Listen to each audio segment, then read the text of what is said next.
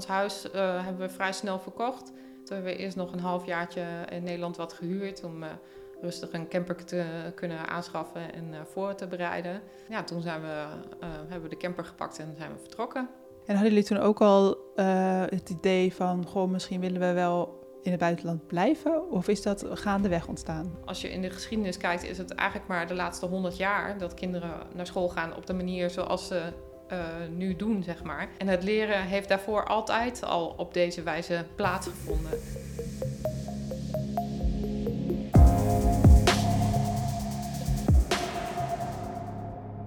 En welkom lieve mensen bij een nieuwe aflevering van Mundi Talks vanuit Lagos met onze gast vanuit Budens in Portugal, Anja Brouwer. Anja woont met haar gezin bijna één jaar in Portugal. Voordat ze definitief naar Portugal kwam, heeft ze samen met haar man en twee kids van vier en zes jaar rondgereisd met de camper door Europa. Met haar bedrijf Life's Choice inspireert ze andere gezinnen op op een andere manier naar scholing voor je kinderen te kijken en deelt ze haar visie, kennis en eigen ervaring over unschooling in onder andere een community. Anja laat samen met haar gezin zien dat je zelf de touwtjes in handen hebt en op elk moment de keuze kan maken om je leven op zo'n manier vorm te geven zoals jij dat wilt. Zelfs als je kinderen leerplichtig zijn. Nou, ik ga daar ontzettend van aan. Ik kijk ontzettend uit naar dit gesprek. Ehm, maar voordat we beginnen, wil ik je vragen om de video te liken en je te abonneren op dit kanaal. En overweeg je zelf om te verhuizen naar Portugal of om hier meer tijd door te brengen, neem dan een kijkje op onze website moondy.nl. Daar vind je de gratis Moondy Kickstart met 25 krachtige kortvideo's waarmee je de eerste stap kunt zetten naar Portugal. Welkom. Heel tof dat je er bent. Wauw, wat een intro. ja, ja, dat ben jij. Wat, een, uh, wat een mooie stap heb je gezet. Ja, nou, nu je net zo zegt van, oh, bijna een jaar in Portugal. denk ik, oh ja, het is ook inderdaad bijna een jaar. Ja, ja en daarvoor nog rondgereisd door Europa. Ja, ja. Ja, en nu, uh, sinds twee weken wonen jullie in Budens. Ja. Eigen huis, eigen plekje. Ja, ja, heel fijn. Ja, het is een beetje een zoektocht geweest hier in Portugal, want het, uh, de huizenmarkt valt niet echt mee. Maar nee. uh, ja, we hebben nu eindelijk een plekje waar we gewoon lekker kunnen blijven zitten. En ja, voelt echt als thuis nu, ja. Ja, jullie huren ook dit appartement, ja, toch? Ja, ja, we hebben voorlopig nog geen plannen om uh, te gaan kopen. Dus we waren op zoek naar een huurhuis. En uh, ja, dat zijn heel veel mensen hier in Portugal. Dus uh, ja, het is, je moet een beetje geluk hebben daarin. Ja, ja, ja en vasthouden, of ja, vastberadenheid dat je ook echt iets ja. gaat vinden. Want ja, zeker. ik denk dat er ook wel weer genoeg... Als je eenmaal een huis hebt, dan zie je genoeg aanbod, lijkt het. Ja, ja klopt. Ja. hey, ik ben heel benieuwd, want jullie zijn natuurlijk eerst gaan reizen. Toen besloten om echt definitief naar Portugal te gaan. Um, hoe zag jouw leven eruit, of jullie leven eruit in Nederland? En uh, wie was Anja toen? Want ik kan me voorstellen dat er ontzettend veel is veranderd. Uh, ja. Gaandeweg, gaande jaren. Dus ja, hoe leefden jullie uh, in Nederland voordat jullie gingen reizen? Ja, nou, ik, ik denk vrij standaard. ja, nee, um, ik had een baan in loondienst in het, in het ziekenhuis. En Christian, mijn man, die um, was voorheen fysiotherapeut.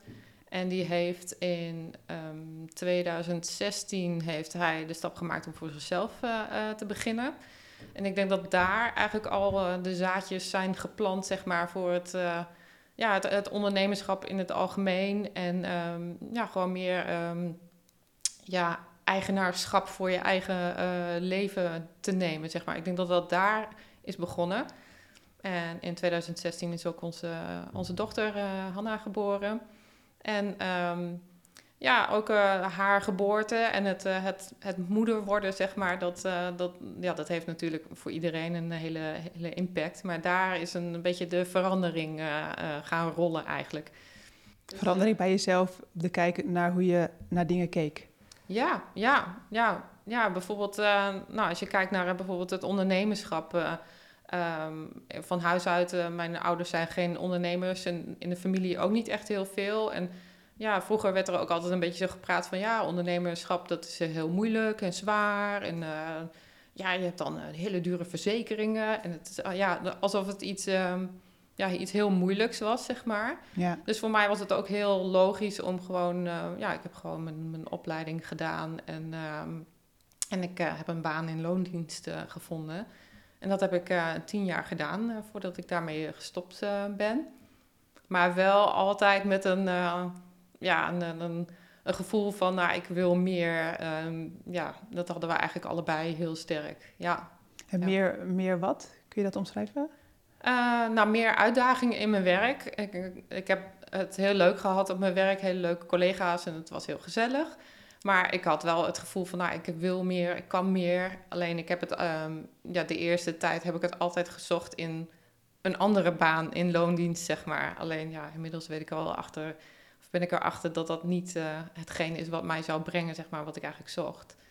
Maar eh, ja, dat is een heel proces geweest, inderdaad. Dat snap ik. Ja. En ehm, wat, wat zocht je dan precies? Want uiteindelijk hebben jullie dan besloten van... Hmm, volgens mij eh, willen we gaan rondreizen... en is daar weer het balletje gaan lopen. Ja, ja, er zijn natuurlijk eh, heel veel kleine dingetjes wat op een gegeven moment leidt tot eh, de, de keuzes die je maakt, zeg maar. Maar we hadden altijd al een droom om, om te gaan reizen. Maar het zat in ons hoofd altijd zo van, oh ja, dan, dan moeten we eerst heel veel geld verdienen en dan heel veel geld sparen en, en dan kunnen we dat gaan doen. Of eh, ehm, ja, dan moeten we het eerst zo inrichten en, en dan, hè, de- altijd dat, ja, eerst dat, dan dat. Ja, zeg echt de voorwaarden, Ja, alsof het dan kan. ja, ja, en eh, totdat ehm nou, eh, Christian die had inmiddels zijn eigen fysiopraktijk en hij had een, een patiënt, ehm, Janneke, inmiddels kennen we haar redelijk goed, maar zij was echt een, een, ja, een avonturier, zeg maar. Zij reisde heel veel en zij kende mensen die een business hadden in mensen helpen, locatie onafhankelijk eh, eh, te gaan werken, zeg maar. En eh, dat gezin eh, deed dat ook al jaren, zeg maar. Die re- reisden naar Mexico en ja, alle mooie plekken met hun kinderen ook. En toen we met hun in aanraking kwamen, toen is echt het, het- balletje heel snel gaan rollen, zeg maar. Dat wij echt zagen van, oh, maar het kan eigenlijk nu al. Ja. Dus dat die voorwaarden eraf ging, zeg maar, van, weet je, we gaan het gewoon nu doen. Ja, Ja. dus eigenlijk echt wel een voorbeeld van hoe het ook anders kan. Om, dat je, wat ik ook wel merk, en ik heb dat bij mezelf ook wel, dat je heel erg in een soort van kaders denkt van eh, dit is er mogelijk. Totdat je ziet van wow, er is nog veel meer mogelijk. Ja, En dat je dan voelt van hé, hey, we, kunnen, we, we kunnen bewegen, we kunnen een andere kant op. Ja, ja, ja. En ik denk als je dat eenmaal, zeg maar, die, die switch maakt, zeg maar, op een bepaald gebied, dan, dan begin je ook steeds meer dingen te zien. En ja, ik denk ook eh, het onderwijs en dergelijke, dat, is- dat is daar ook een, een, een, een vorm van eigenlijk. Dat je ziet van, hé, hey, het kan ook eigenlijk gewoon anders. Ja, Ja, ja je wordt je echt veel meer bewuster van eh, de keuzes en van, die je maakt, maar ook van de ruimte die je kan pakken. ja, ja, dat met name inderdaad. Ja. ja, en het is niet dat je dan ineens op alle gebieden dan alles eh, helemaal kant en klaar en ik kan en kruik hebt, want het is echt een proces. Maar eh, ja, als je, als je een- eenmaal die, die switch hebt gemaakt, zeg maar, ja, dan, eh, ja, dan zijn eh, alle opties mogelijk. Ja. Ja, en het ging bij jullie ook echt wel tegelijk op. Ik kan me, voor, ik kan me voorstellen dat het ook wel eens gebeurt dat de ene wil en de andere niet. Of dat je dan daar toch wel anders in staat. Nou, het, het reizen bijvoorbeeld, dat was van ons eh, allebei heel sterk een, eh, een, een wil, zeg maar, een wens.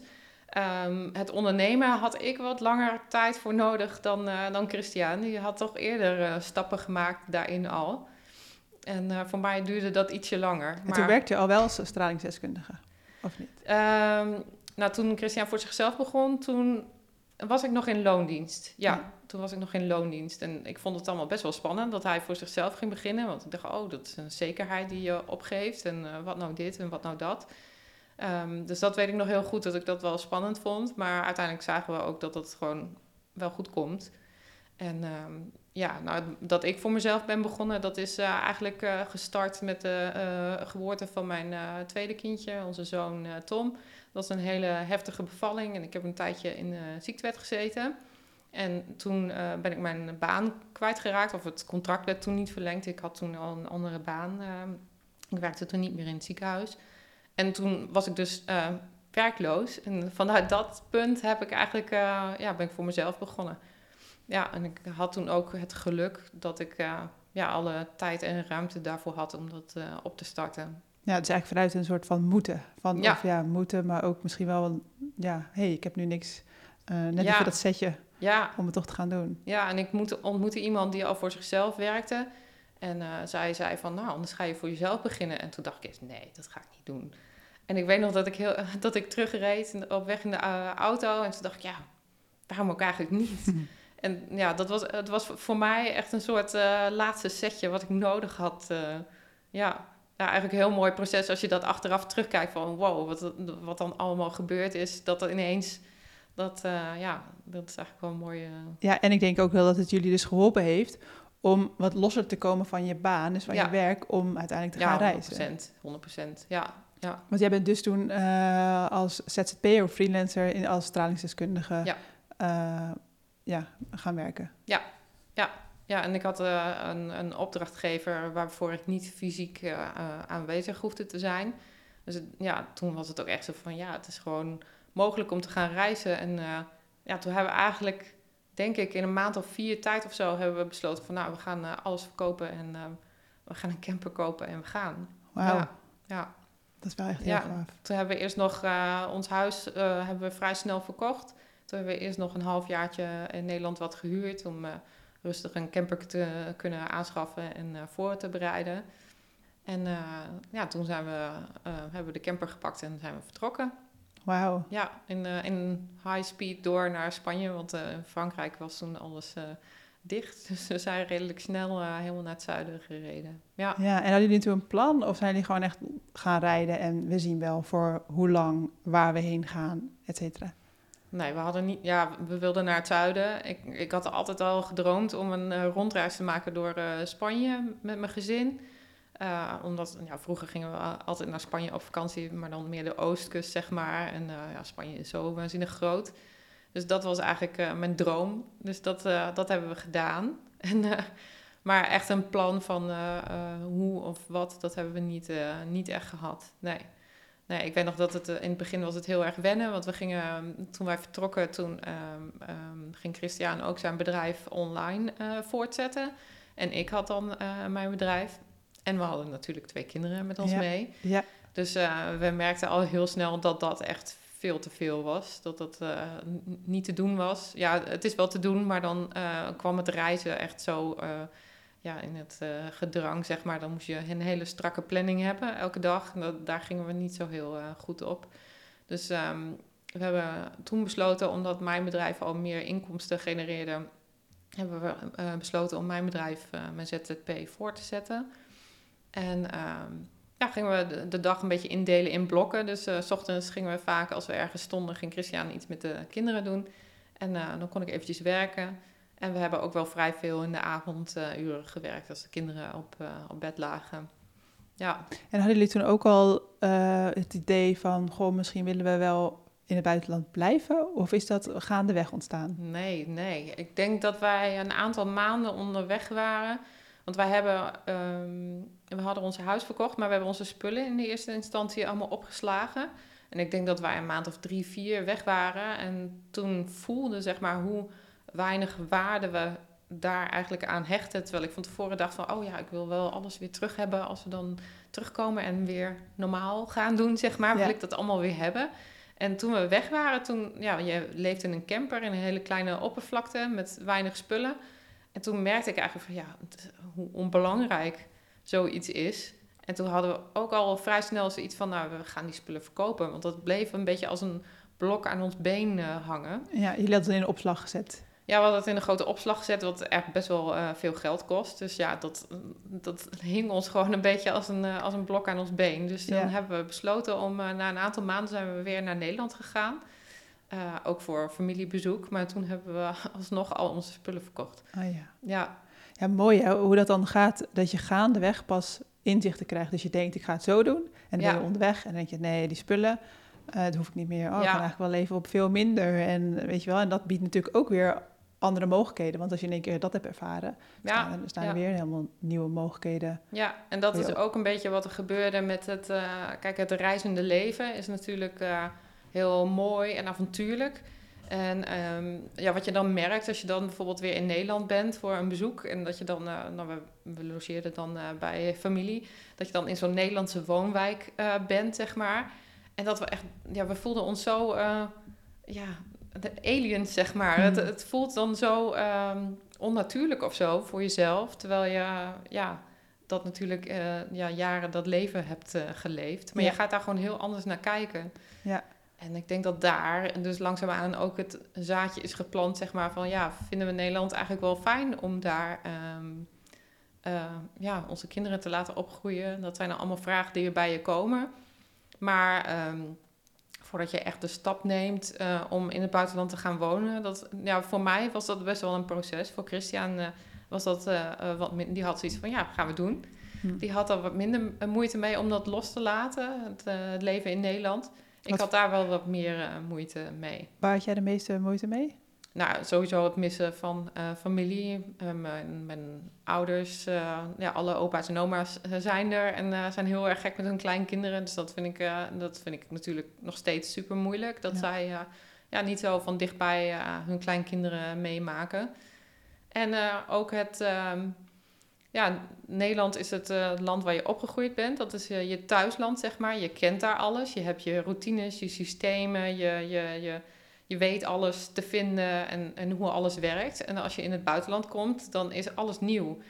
En uh, dat is natuurlijk leuk en spannend. Maar het, het kost ook heel veel energie om, um, om dat allemaal weer te leren kennen, zeg maar. En we zijn natuurlijk een hele tijd reizende geweest in de camper.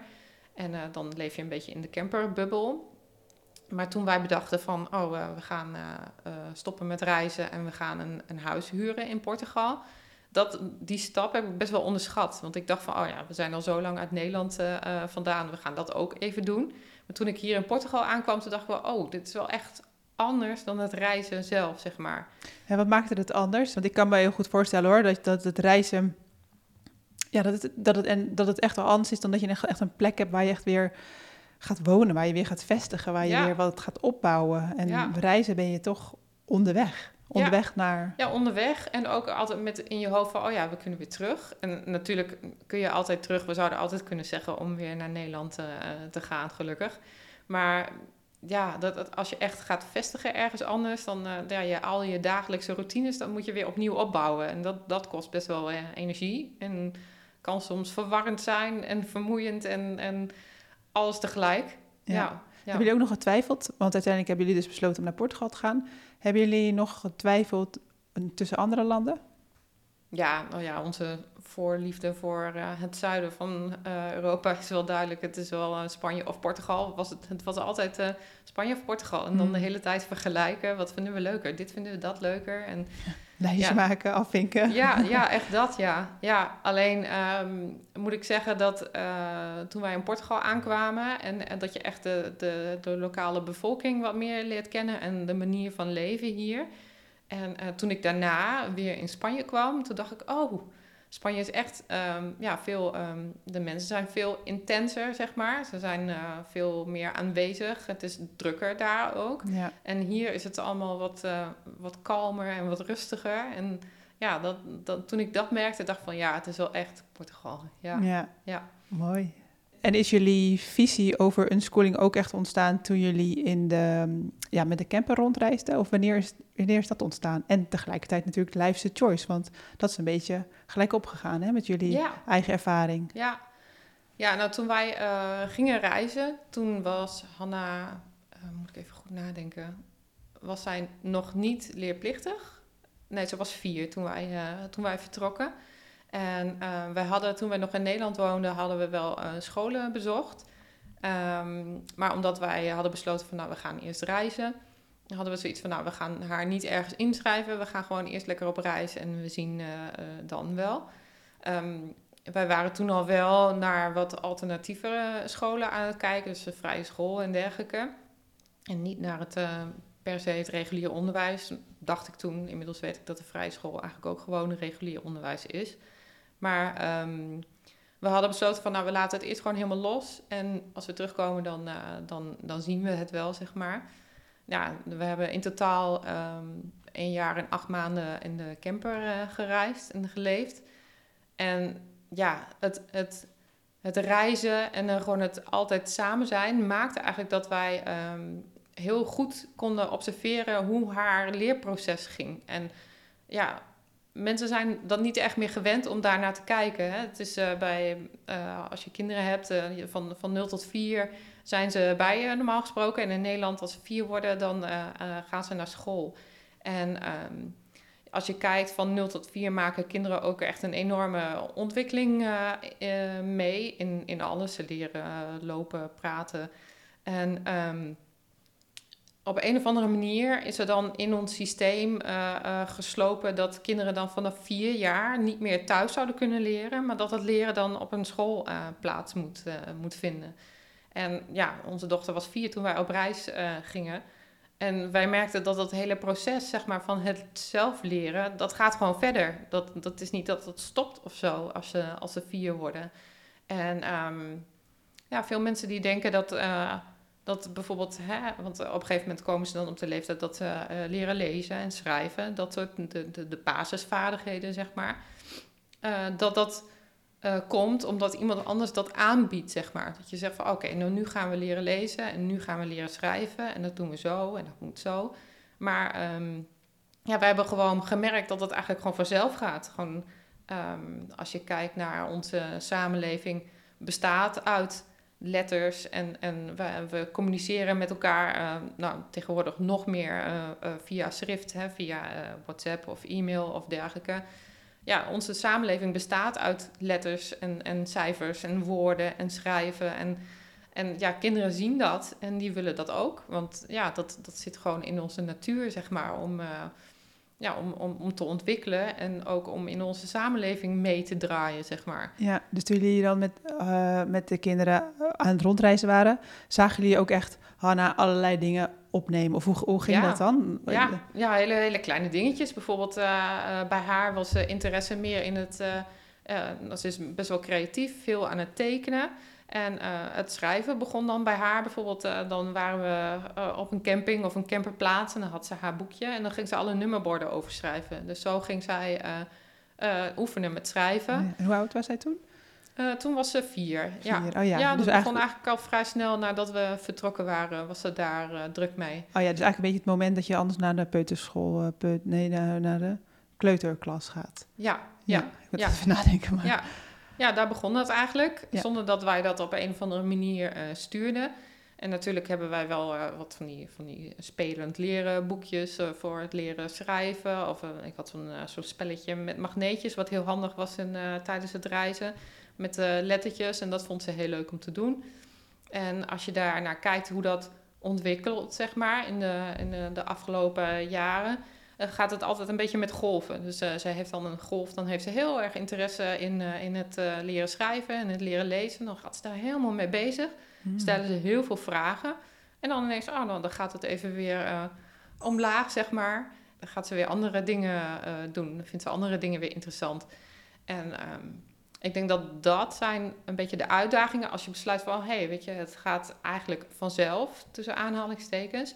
Als je daarnaar kijkt, is het um, best wel lastig op bepaalde momenten om dan op de momenten dat de interesse weer afzakt, om dan te, te blijven vertrouwen op van het komt wel weer en de, de, Ja. de, het, komt wel weer terug. Ja, En ja, dat zijn een beetje de, de golven waar je dan samen op, uh, op, op meegaat. Hebben jullie dat ook uitgezocht? Ik denk uh, vast wel, maar is dat ook heel, een heel natuurlijk? Want eigenlijk alles is, wel een beetje een cycli, toch? In, in Ja. de natuur en vind je dat terug? Ik bedoel, Velen is nu bijna anderhalf.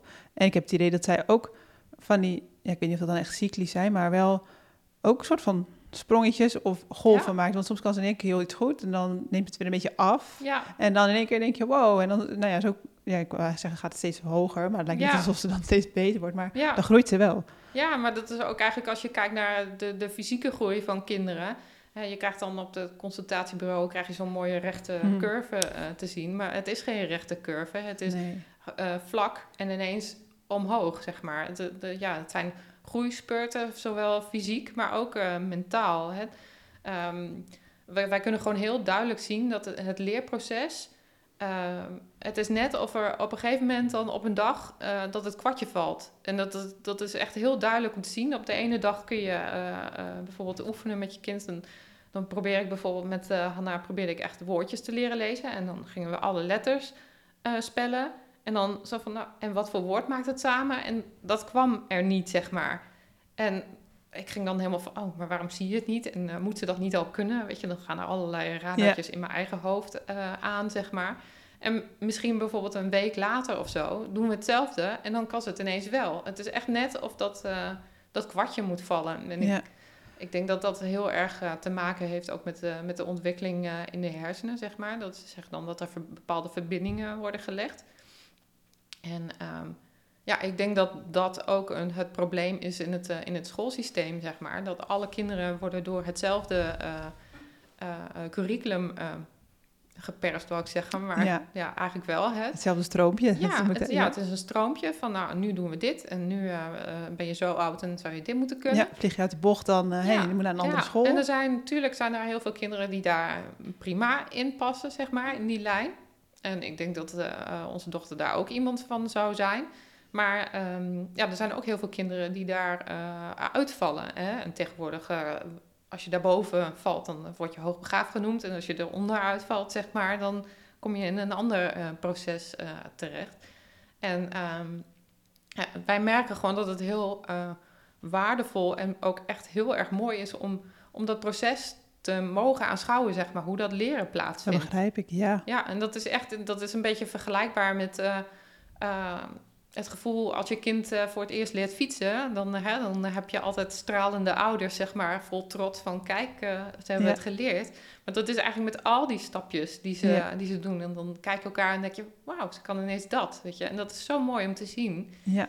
En, en ja, als, je als je kinderen dus naar school gaan, dan, dan mis je dat grotendeels. Dan ja. mis je gewoon een heel groot gedeelte van hun dag. Ja. Ja, en dat ja, merkten we gewoon dat dat heel erg uh, ja, bij ons past eigenlijk. Ja, dat het gewoon als vanzelf gaat.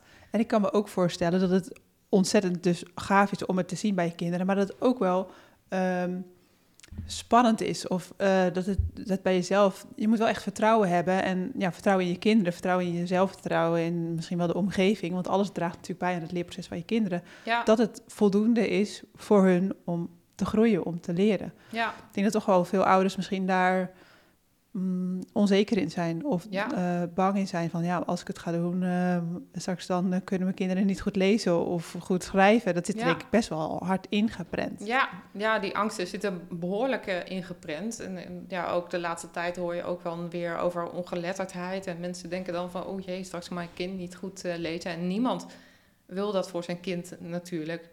Maar ik, ja, ik denk dat heel veel angsten echt wel ehm, ja, ontstaan, zeg maar, door die, die denkwijze die we zijn gaan volgen. Eigenlijk, als je in de geschiedenis kijkt, is het eigenlijk maar de laatste honderd jaar dat kinderen naar school gaan op de manier zoals ze eh, nu doen, zeg maar. Hm.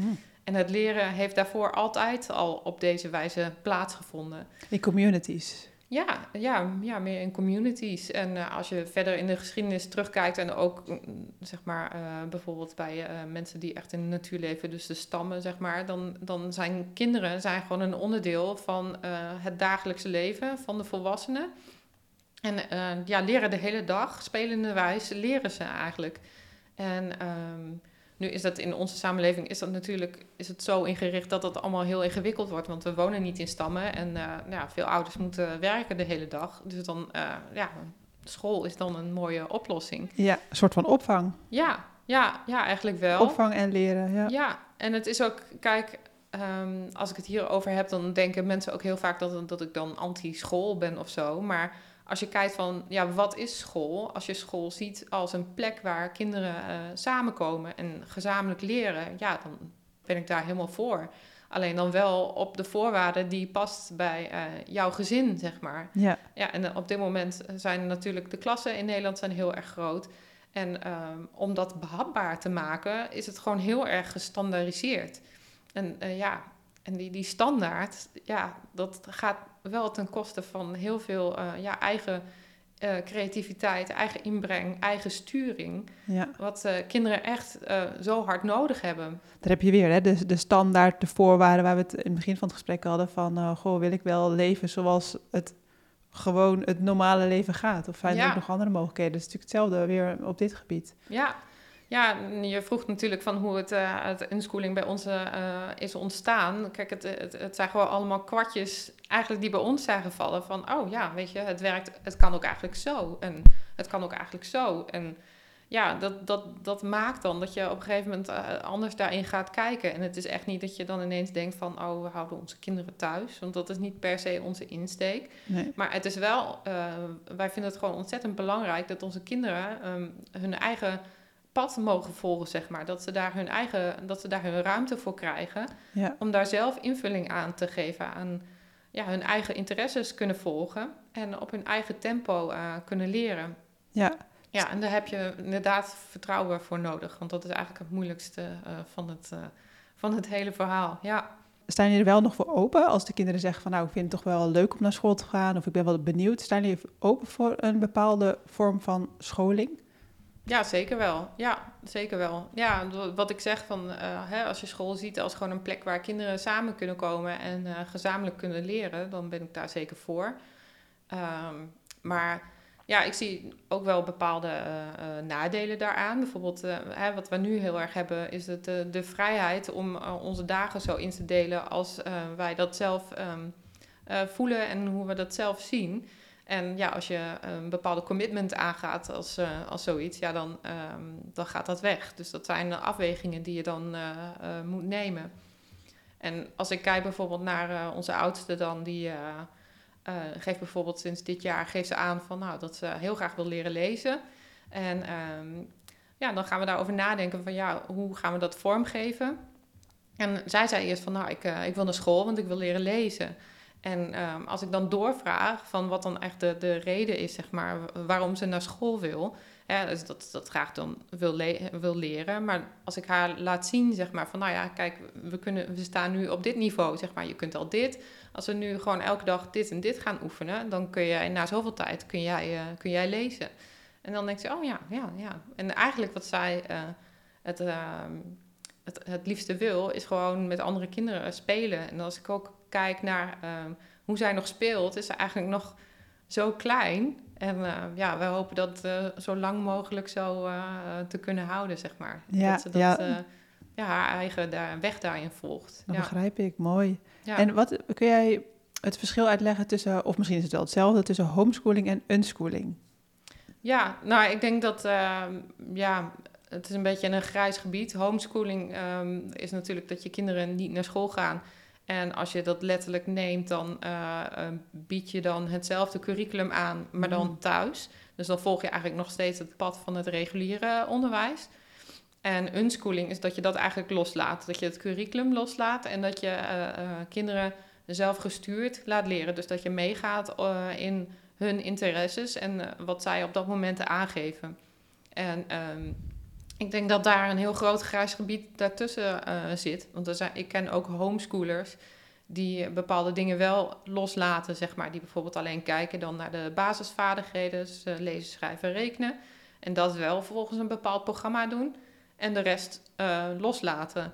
Oh ja. En ja, ik denk dat, daar een, dat je daar zelf een mix in kunt maken, zeg maar. ja, zelf kan voelen wat bij je past. Ja, ja en, En- ik denk dat homeschooling heeft van, van, van de wel een beetje, de, de, de, een beetje zo'n, zo'n stempel, zeg maar, van oh, dan hou je je kinderen thuis en dan ga je zelf als leraar of lerares ehm, fungeren. En heel veel mensen denken van, oh ja, maar dat kan ik niet, want ik weet niet genoeg of ik ken niet genoeg of ja, ik, zou dat niet kunnen, ik heb het geduld er niet voor.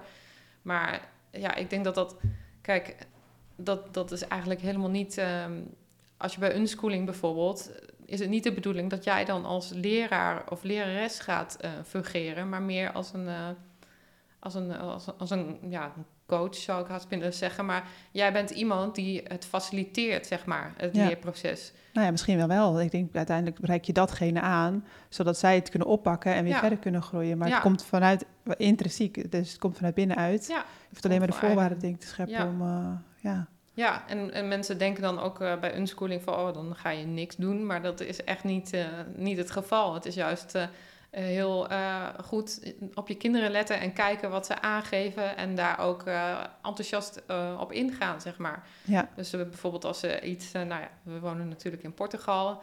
Onze kinderen zijn helemaal gek van het strand en alle dieren die in de zee leven. En eh, ja, als ze dan nog vragen over hebben, oh, ja, dan gaan we daar helemaal eh, induiken. En gaan we zelf op onderzoek uit van, ja, hoe heet het dan en hoe werkt dat dan? En, ja.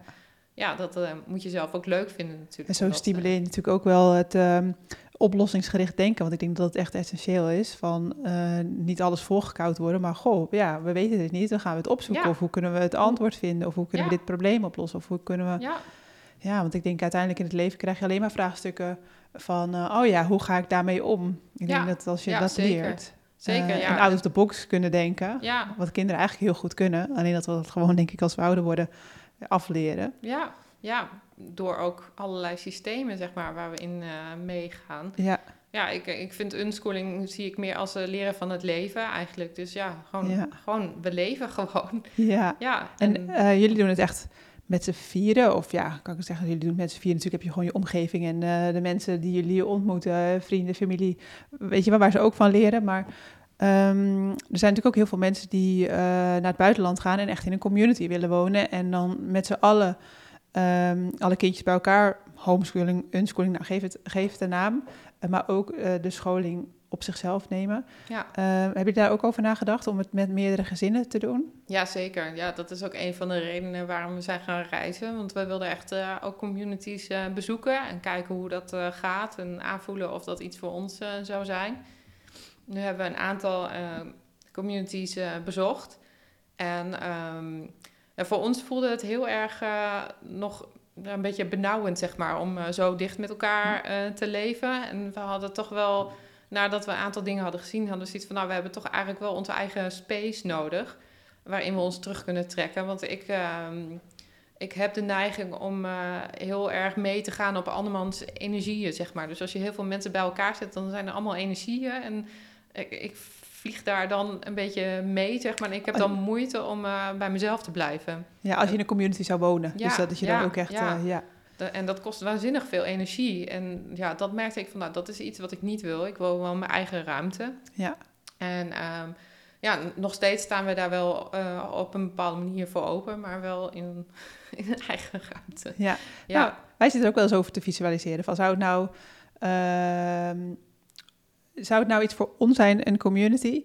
Je hoort het best wel veel. ehm, maar ik ben er ook nog niet over uit. Ik, denk dat ik, het, ik vind het concept prachtig. Dat je met elkaar bent, dat je elkaar kan eh, supporten. Dat je bijvoorbeeld samen een moestuin... eh, weet je wel, dat je kan delen Zeker. en ruilen en kan helpen. En de ene is daar goed in de ander is daar goed in. Eh, maar tegelijkertijd, ik herken me ontzettend dat je wel je eigen space wil hebben, je eigen Ja. ruimte. Dus dan zou je wel echt je eigen landje moeten hebben en dan grenst dat wel aan elkaar. Eh, maar je kan ook even zeggen, "Hm, ik ben er even niet. ja, Ehm, ja, zeker. Ja, dat hebben wij ook. Ik heb altijd nog zo'n droombeeld van dat, dat we ergens wonen en dat onze kinderen dan eh, in een vallei, zeg maar, en dan zeggen van, oh, we gaan even naar de buren daar spelen. En dat ze dan blote voeten zo door de vallei Ja. Zo. ja, Dat is eh, een beetje mijn droomvisie die ik voor me zie. Ehm, dus ja, en eh, op een bepaalde manier zijn we daar nog wel steeds naar op zoek om eh, kinderen meer samen te brengen, zeg maar. En eh, ja, op die manier, nou wat je zegt, eh moestuin, kippetjes en eh, Ja. daar samen mee aan de slag te gaan. Ja, ja. en ik, ik weet ook zeker dat dat hier gaat lukken, want er zijn hier best wel veel projecten die dat soort dingen eh, doen. ja. Dus eh, ja. Alleen al dat je kind kan leren dat je bijvoorbeeld ook samen iets gaat. Kan natuurlijk, en dit kan natuurlijk overal. Ik geloof dat unschooling eh, niet alleen maar in Portugal of als je in het buitenland woont. Het kan natuurlijk ook Nee. gewoon prima in Nederland. Dus ik denk dat het Zeker. los moet staan van waar je woont. Maar Ja. dat het echt gaat om de visie en om de principes van over ja, eh, hoe je omgaat met de scholing en de ontwikkeling voor je kids. Maar bijvoorbeeld alleen als je een zaadje zou gaan planten met je kinderen en dat je gewoon ziet van hé, hey, met zon en water kan daar weer iets ontstaan. En ja, gewoon de, ja, dat soort dingen. Dat je Ja, ook weer terug naar de natuur. Want ik denk dat je heel snel niet meer bij stilstaat van, eh, ja, een plant is het toch? Of we hebben toch gewoon eten op ons bord. Dus we worden zo ver verwijderd van de natuur. ja, En 100%. ik denk als je kinderen bij hebt, kun je daar ook veel meer misschien aandacht aan besteden. Zeker, ja. En ik heb ook echt wel, hè, wat ze zeggen dan van it takes a village to raise a child. Hmm. Ehm, ik vind dat nog steeds ook heel eh, belangrijk, omdat ehm, wat ik net ook noemde, hè, van, eh, dat je van jezelf denkt van, oh, ik weet niet genoeg of ik ken niet genoeg. Maar ik denk dat eh, alle mensen, volwassenen of andere kinderen, ehm, ja, dragen iets bij aan het leerproces van een persoon, zeg maar. Als ik eh, even een voorbeeldje, een, tijdje geleden waren we op een campingvakantie met allemaal huisjes bij elkaar, met nog een gezin. Dus we waren toen eigenlijk een beetje zo'n mini-community. En dan eh, oh, is de overbuurman, die, eh, die haalde een, een drone uit zijn auto. En die ging daarmee aan de slag. Nou, al die kinderen gingen daar eh, omheen staan, zeg maar. En die leerden dan van, oh, wat is dat dan? En weet je, dat is hoe, hoe leren echt plaatsvindt, weet je. Kinderen vinden iets interessant en uh, um, ja, gaan daar helemaal op aan. En ja, en, ja dat is die, die, die, enthousiasme, zeg maar, voor het leren.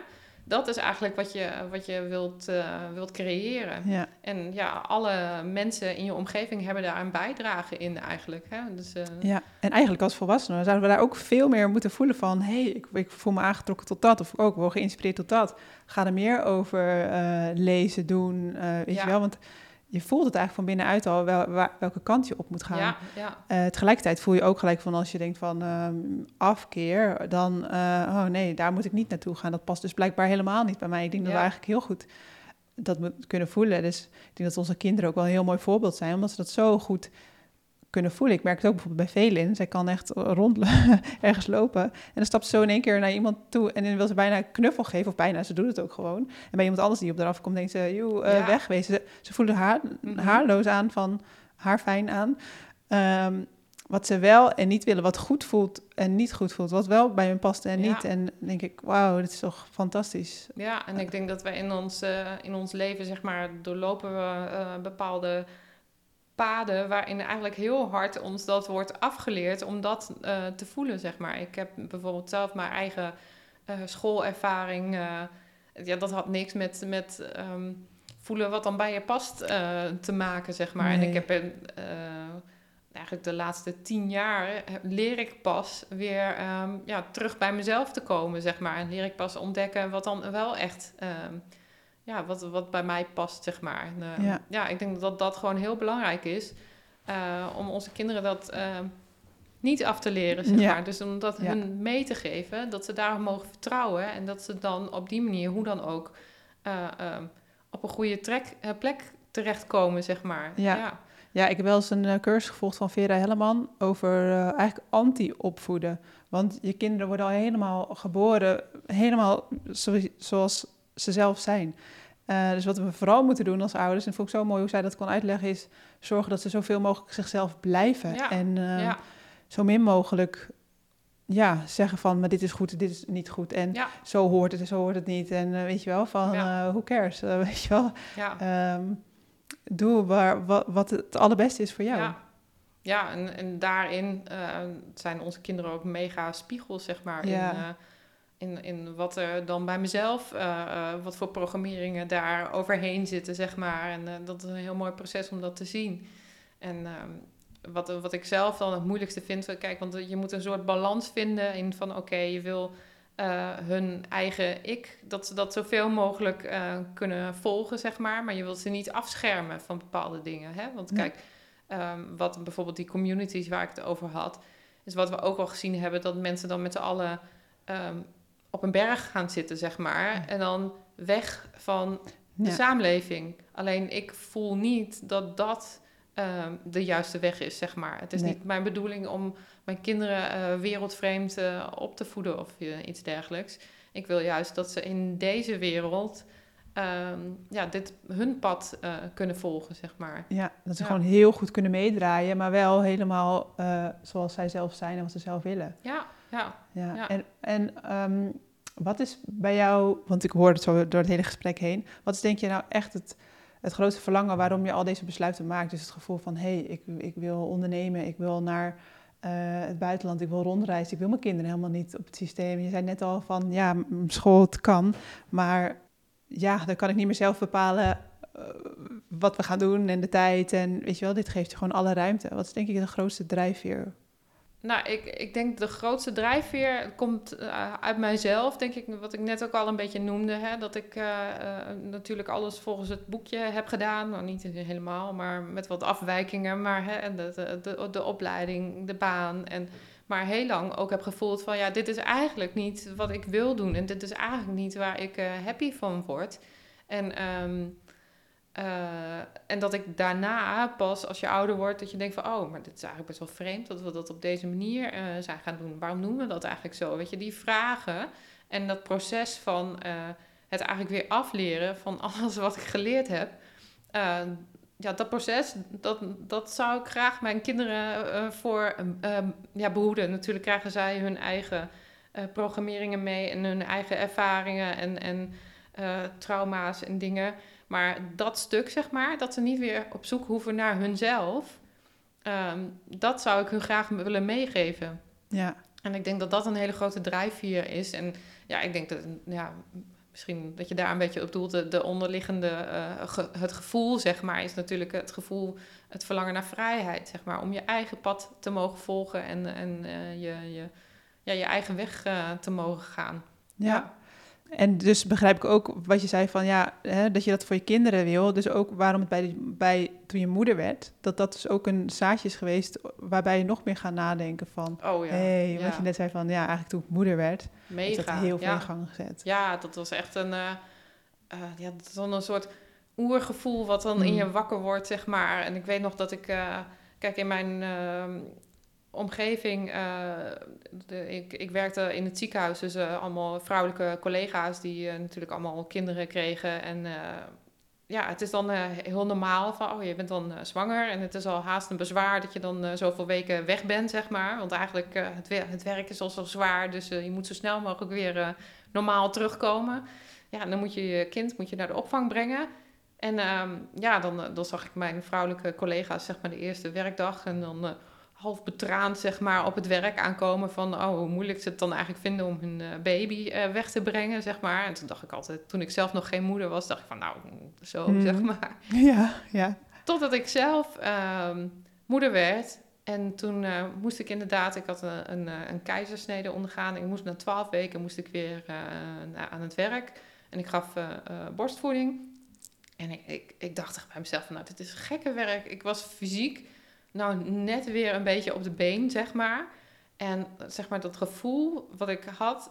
Want uh, Hanna die ging in de eerste instantie dus ook naar de opvang. Dus ik moest haar ook wegbrengen, zeg maar. Nou, ik vond het verschrikkelijk. Ik vond het echt verschrikkelijk. En toen dacht ik echt van ja...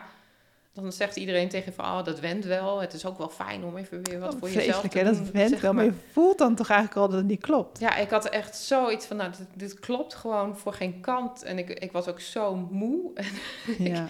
Ja, ik dacht echt van... Nou, die dit, hormonen dit, nog. Ja, ja, ik vond het zo onlogisch en oneerlijk. En, en, en ja, daar is het bij mij echt gaan, gaan rollen. Zo van, ja, want dit wil, deze keuzes wil ik eigenlijk helemaal niet maken. Maar toch zat ik nog zo diep in van... Ja, maar ik moet wel werken, want anders hè, kunnen we ons huis niet betalen. En op, op die manier. Ja. Uh, totdat dan uh, mijn uh, zoontje werd geboren. En dat echt een hele heftige bevalling was. Waardoor ik echt helemaal... eh, ja, dat was gewoon ja, best wel heftig. Uh, en dat ik ook echt thuis kwam te zitten. En toen dacht ik van, nou, en nu is het klaar. Nu ga ik het anders doen. Hij gaat niet weg. Dat gaat gewoon niet gebeuren. En dat, dat gevoel was gewoon zo sterk... dat ik dacht van, ja, we gaan het gewoon anders doen. Ja. Het, het, moet nu gewoon anders. Mooi, en, wat een kracht, wat eigenlijk wat vrijkomt. Ja. Ook, ook pijn, denk ja, ik. Ja, zeker, zeker. Ja, ja maar dat was echt... Uh, ja, dat gevoel was zo sterk. En dat gevoel is niet meer weggegaan. Van, nou, dat... Uh, Hè, dit zijn mijn kinderen, weet je, een beetje dat leeuwinnen gevoel, zeg Mhm. maar. En uh, ik ga niet meer tegen mijn gevoel, uh, wat zo sterk is, uh, ga ik keuzes maken. Dat, Nee. dat, dat, eh, dat kan niet de bedoeling zijn. Nee, Nee. prachtig. En daardoor komt er zoveel moois in gang. Ja, ja. En eh, want je zegt dat het is vrijheid. En eh, wat betekent vrijheid voor jou? Ja, ik denk ja, op, een, uh, een, um, op een bepaalde manier is dat te kunnen doen natuurlijk uh, wat jij zelf wil. Um, en, en, de keuzes te kunnen maken die jij zelf wil en, en wat goed voelt, zeg maar. Dus echt je eigen pad kunnen volgen. En dat klinkt natuurlijk een beetje, een beetje gezapig eigenlijk. Maar... Um, Kijk, we zijn natuurlijk, uh, je, je groeit op een bepaalde manier op en je krijgt allemaal uh, programmeringen mee van je omgeving, van school, van de, de, de, de dingen die je meemaakt. En er zijn gewoon heel veel dingen die, die jou op die manier dan van je pad kunnen afleiden, zeg maar. Allemaal afleidingen en, en, en um, ik denk zeg maar om je eigen richting te kunnen uh, volgen. Dat, dat, dat, dat is uh, ja, je grootste vrijheid. En dat kan dan in een praktisch opzicht kan dat uh, zijn van nou, hoe je je eigen dag indeelt. Dat dat kan, zeg maar. Hè, bijvoorbeeld als je kijkt naar het, het, het, het werken, zeg maar, wat mensen gewend zijn. Je moet zoveel uur per dag werken en doorgaan. En dan zoveel weken per jaar werken. En ja, echt rust nemen. Ja. Dat zit daar niet in, weet je. Dat, dat, uh, dat zit niet in ons systeem. En ik denk in Nederlanders nog minder dan in andere culturen. En Nederlanders zijn echt die, die, die, ja, die doordouwers, zeg hmm. maar. En... Um, ja, bijvoorbeeld het, het, rust nemen, wat ik dan bedoel, dat je gewoon in, gedurende je dag ook gewoon rust kan nemen als je lichaam dat aangeeft. Ja. En om dat, uh, die vrijheid te hebben om dat te kunnen voelen en ook daaruit kunnen merken, hè, dat bijvoorbeeld, uh, bijvoorbeeld, ja, ik werk veel uh, thuis, dat ik op zondag denk van, nou, ik zit nu in een goede energie, ik ga lekker aan het werk, weet je. Ik, ik hoef dat niet per se van maandag tot vrijdag te doen, ik ga dat gewoon op zondag doen. En dan ga ik maandag, ga ik, oh, ik heb zin om naar het strand te gaan. Nou, dan ga ik dat gewoon doen, weet je. Ja, dat vind ik een mega ultieme vrijheid. Ja. ja. ja ik moest net een beetje lachen, want ik hoorde jou zo praten en dacht ik, voor wanneer neem we rust? En dat gewoon dat gevoel van dat, die, ja, toch eigenlijk wel die red race van dat gaan en dat het allemaal zo voor, vorige, ja, niet voorgekoud is voor... Um, en dan doe je dit en dan doe je dat. En dan weet je wel, en dan, eh, ook, ook als het gaat om kinderen, dan ben je kinderen naar de, kind, kinderdagopvang en dan komen ze thuis en dan uh, kom je terug van je werk en dan uh, gaan ze naar bed. En dan het gaat maar door, ja. weet je wel. Ja. Um, zo onnatuurlijk. Ja. En als ik het dan zo aanhoorde over net dat stukje, dan denk ik, wauw, dat is... Maar als je erin zit, dan zie je het niet. Ja, nou, ik weet niet. Wij hebben, uh, toen Hanna was geboren, toen ging zij dus naar de opvang en wij werkten allebei. Dus wij zaten toen echt wel in die red race uh, met de kinderen, maar we zagen het wel. Hmm. Het, we hadden wel, zeg maar, we voelden wel die pijn, zeg maar, dat we daarin zaten. En het, het schuurde aan alle kanten, zeg maar. Dat je dan s'avonds helemaal uitgeblust op die bank ploft en dat je je kind overdag niet ziet en dat, uh, dat ze thuis komt. Want uh, Hanna is best wel een een gevoelig meisje voor andere energieën, zeg maar. Dus ze was dan op een opvang en dan de hele dag input, zeg maar. En zij ontplofte altijd als ze thuis kwam. Echt volledig ontploffen, zeg maar. En dat is... En, eerst had ik echt iets van, wow, wat is dit? Is, is dit wel goed, zeg maar? Is dat normaal? Maar zij kreeg pas thuis echt die rust en die ruimte, zeg maar, om... om alles er weer uit te, te laten, zeg maar. Al die energieën van de dag en, en om te ontprikkelen, wat ze dan noemen.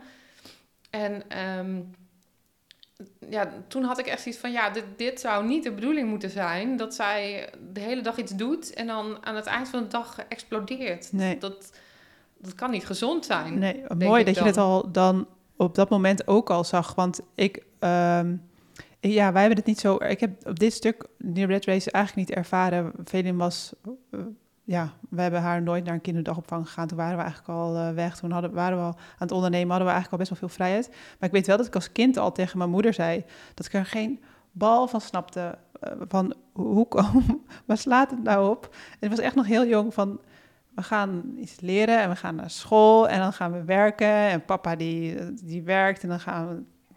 Doen, we, doen we eigenlijk niet zo heel veel. En slapen we. En dan zei ik, en dan? En dan op een gegeven moment ben je oud en dan ga je dood. En dan lig je daar.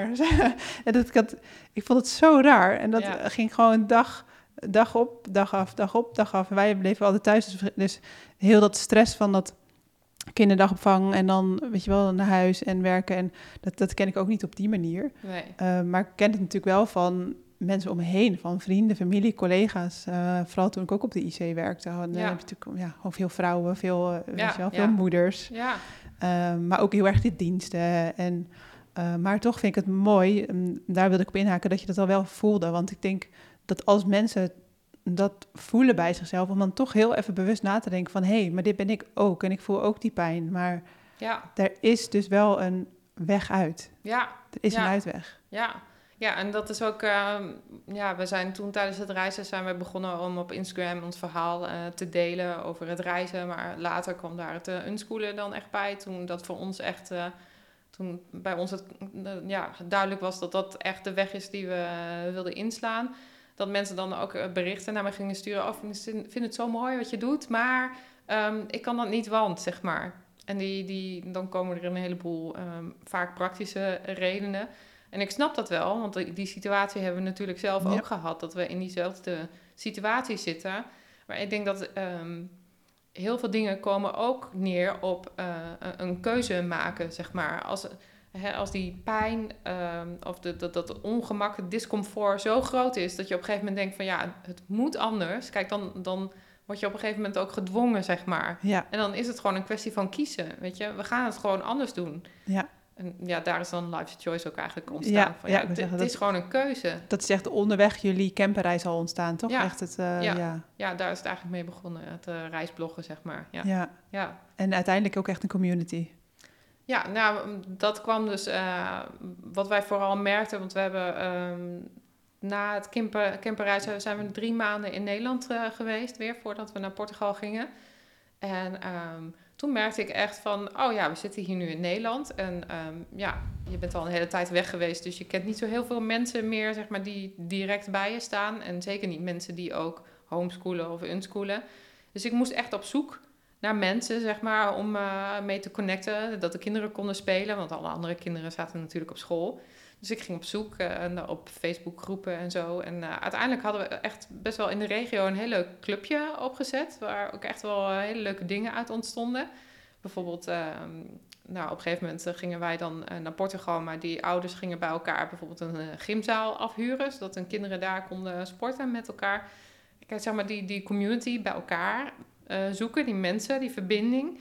Eh, dat wilde ik eigenlijk ehm, ja, faciliteren, zeg maar. Dus daar is het idee ontstaan om een eh, community op te richten. Omdat ik weet dat als jij in je omgeving eh, de enige bent die ja, dingen anders ziet, dat dat echt mega eh, eenzaam kan zijn. En zeker als je dan thuis bent met kinderen, dan, ja, dan denk je van nou, wat doe ik hier? Ik kan ze maar beter weer naar school brengen, want dan is het makkelijker, zeg maar. Ja, En die, die verbinding zeg maar, met mensen die datzelfde, eh, diezelfde gedachtegang en gevoel hebben, zeg maar. Ja, dat is gewoon mega. eh, dat is goud. ja, zeker. Ja, dus daar is dat idee eh, voor ontstaan. Ja, Mooi. Ja. En nu eh, inspireer je andere mensen ja, die daar ook over nadenken van... hé, hey, ik herken dit. Ja en hoe ja. pakken jullie het aan? Het is voor ons altijd een beetje een, eh, een, een reis met ups en downs. Want soms denk ik van, oh, dan, ja, wie wil dat nou eigenlijk horen dan, hoe ik dat doe, weet je? En dan Hmm. soms dan krijg ik weer van iemand te horen van... Ja, wauw, echt, het was echt zo inspirerend. Eh, wij wilden eigenlijk eh, dit kiezen, maar toen zagen we jullie weer. Toen dachten we van, nou, we gaan toch ons gevoel volgen en we gaan toch daarvoor, weet je? En dat, als ik dat terugkrijg, dan denk ik van, ja, dat is, dat is zo waardevol. Ja, en uiteindelijk maak je heel vaak, dat geloof ik echt, nog meer impact dan je zelf denkt door al is maar een opmerking of een inzicht die je geeft. En dat gaat toch bij iemand een beetje zo, hmm, een beetje sudderen. Ja, En uiteindelijk is het echt toch wel een beetje zo'n rimpel-effect van, Ja, eh, hey, en dan zeker. gaan ze toch naar, ja, al is al een stukje dat ze gaan openstaan van, Ja. hmm, kan het ook anders. Ja, ja, en dat is in ons pad is dat hetzelfde geweest. We hebben ook eh, ehm, ja, verschillende mensen ontmoet die steeds daar een, een bijdrage in heb- Ja. hebben geleverd. Eh, ja, zoals wat ik al zei, het, eh, het reizen, maar ook Ja. het unschoolen. Ja, er zijn echt een aantal voorbeelden voor ons geweest dat ik echt dacht van... Wauw, weet je, je, je kunt daar ook gewoon echt op vertrouwen, weet je. Het, eh, Ja. ja. En ehm, de Anja hè, van in Nederland en de Anja die is gaan reizen en die nu in Portugal woont en die zo deze keuze heeft gemaakt voor haar kinderen, hele dappere en moedige keuzes. Ehm, voorbeeld is voor veel anderen. Ehm, hoe zou je zeggen hoe je bent veranderd ten opzichte van eh, de Anja in Nederland? Oh jeetje. Ehm, nou, veel meer denken in mogelijkheden, dat sowieso. Ik zat heel erg vast in een bepaald denkpatroon. En eh, er zijn verschillende dingen die daaraan bijdragen. Weer onlangs eh, zijn we begonnen om ons meer te verdiepen in, eh, in human design. Dus meer leven volgens je eigen programmering, zeg maar. En dat is echt een ja, mega eye-opener voor mij geweest. Dat ik dacht van, oh, al die dingen tijdens mijn pad, zeg maar, tot waar ik nu ben, dat waren gewoon allemaal dingen die eigenlijk bij mij hoorden, maar waarvan ik dacht van, oh, ehm, is dat wel normaal? Ik moet het maar zo doen, want hè, dat, dat soort kwartjes vallen bij mij eh, momenteel heel erg. Ehm, dus ja, ik denk dat dat de grootste verandering is, zeg maar. De- niet meer zo vastzitten in bepaalde denkpatronen. En ehm, ik denk dat met name, als ik dan kijk de mensen in Nederland, bijvoorbeeld mijn vroegere collega's, ik denk dat de helft denkt dat ik helemaal, eh, helemaal gek ben geworden. het padje af. helemaal het padje af. Maar ik heb ook wel eens van mensen teruggekregen van, oh ja, wauw, eigenlijk dat je deze stappen hebt gemaakt. Dus eh, ja, het is een beetje, een beetje wisselend. Ja, nou Ja. het belangrijkste is dat je zelf voelt dat je steeds meer, eh, of steeds meer, of eigenlijk bent, Ja, op de plek waar je zelf moet zijn. ja, Dat klopt met, eh, met je hart, met wie je Ja. bent. Ja, en ja, de- ik, ik wil echt ook niet voorspiegelen dat eh, als je kiest voor unschooling, dat dat het allemaal heel makkelijk is. En kijk, ook wij hebben wel eens twijfels en denken van ja, je wil, uiteindelijk komt het vanuit een intentie dat je zo goed mogelijke ouder wilt zijn en eh, je kinderen eh, het aller, allerbeste wilt geven. En dat is, doen Absoluut. alle ouders uiteraard. Absoluut. Alleen, eh, ja, ik denk dat het wel mooi is om te zien dat er echt een andere, een andere weg mogelijk is. Ja. Ja.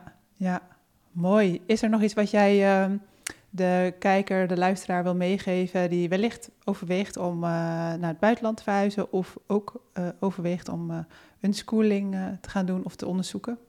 Ja, nou, ik denk ehm, ehm, wat betreft het, het reizen, zeg ik gewoon doen. gewoon vooral doen. Ja, Want eh, er gaat echt een wereld voor je open. En, en ja, het is ook al die praktische punten waar heel veel mensen op vastlopen. Hè, dat, eh, het is allemaal niet zo ingewikkeld als dat het lijkt. En heel veel dingen komen ook gewoon ehm, vanzelf. Als, Ja. je, als, je, als je die eerste stap maar neemt, zeg maar. Ja. Hè, als dat balletje gaat rollen. En qua unschooling... ehm, ik denk dat ook heel veel mensen denken van... oh ja, ik, ik moet dan kiezen.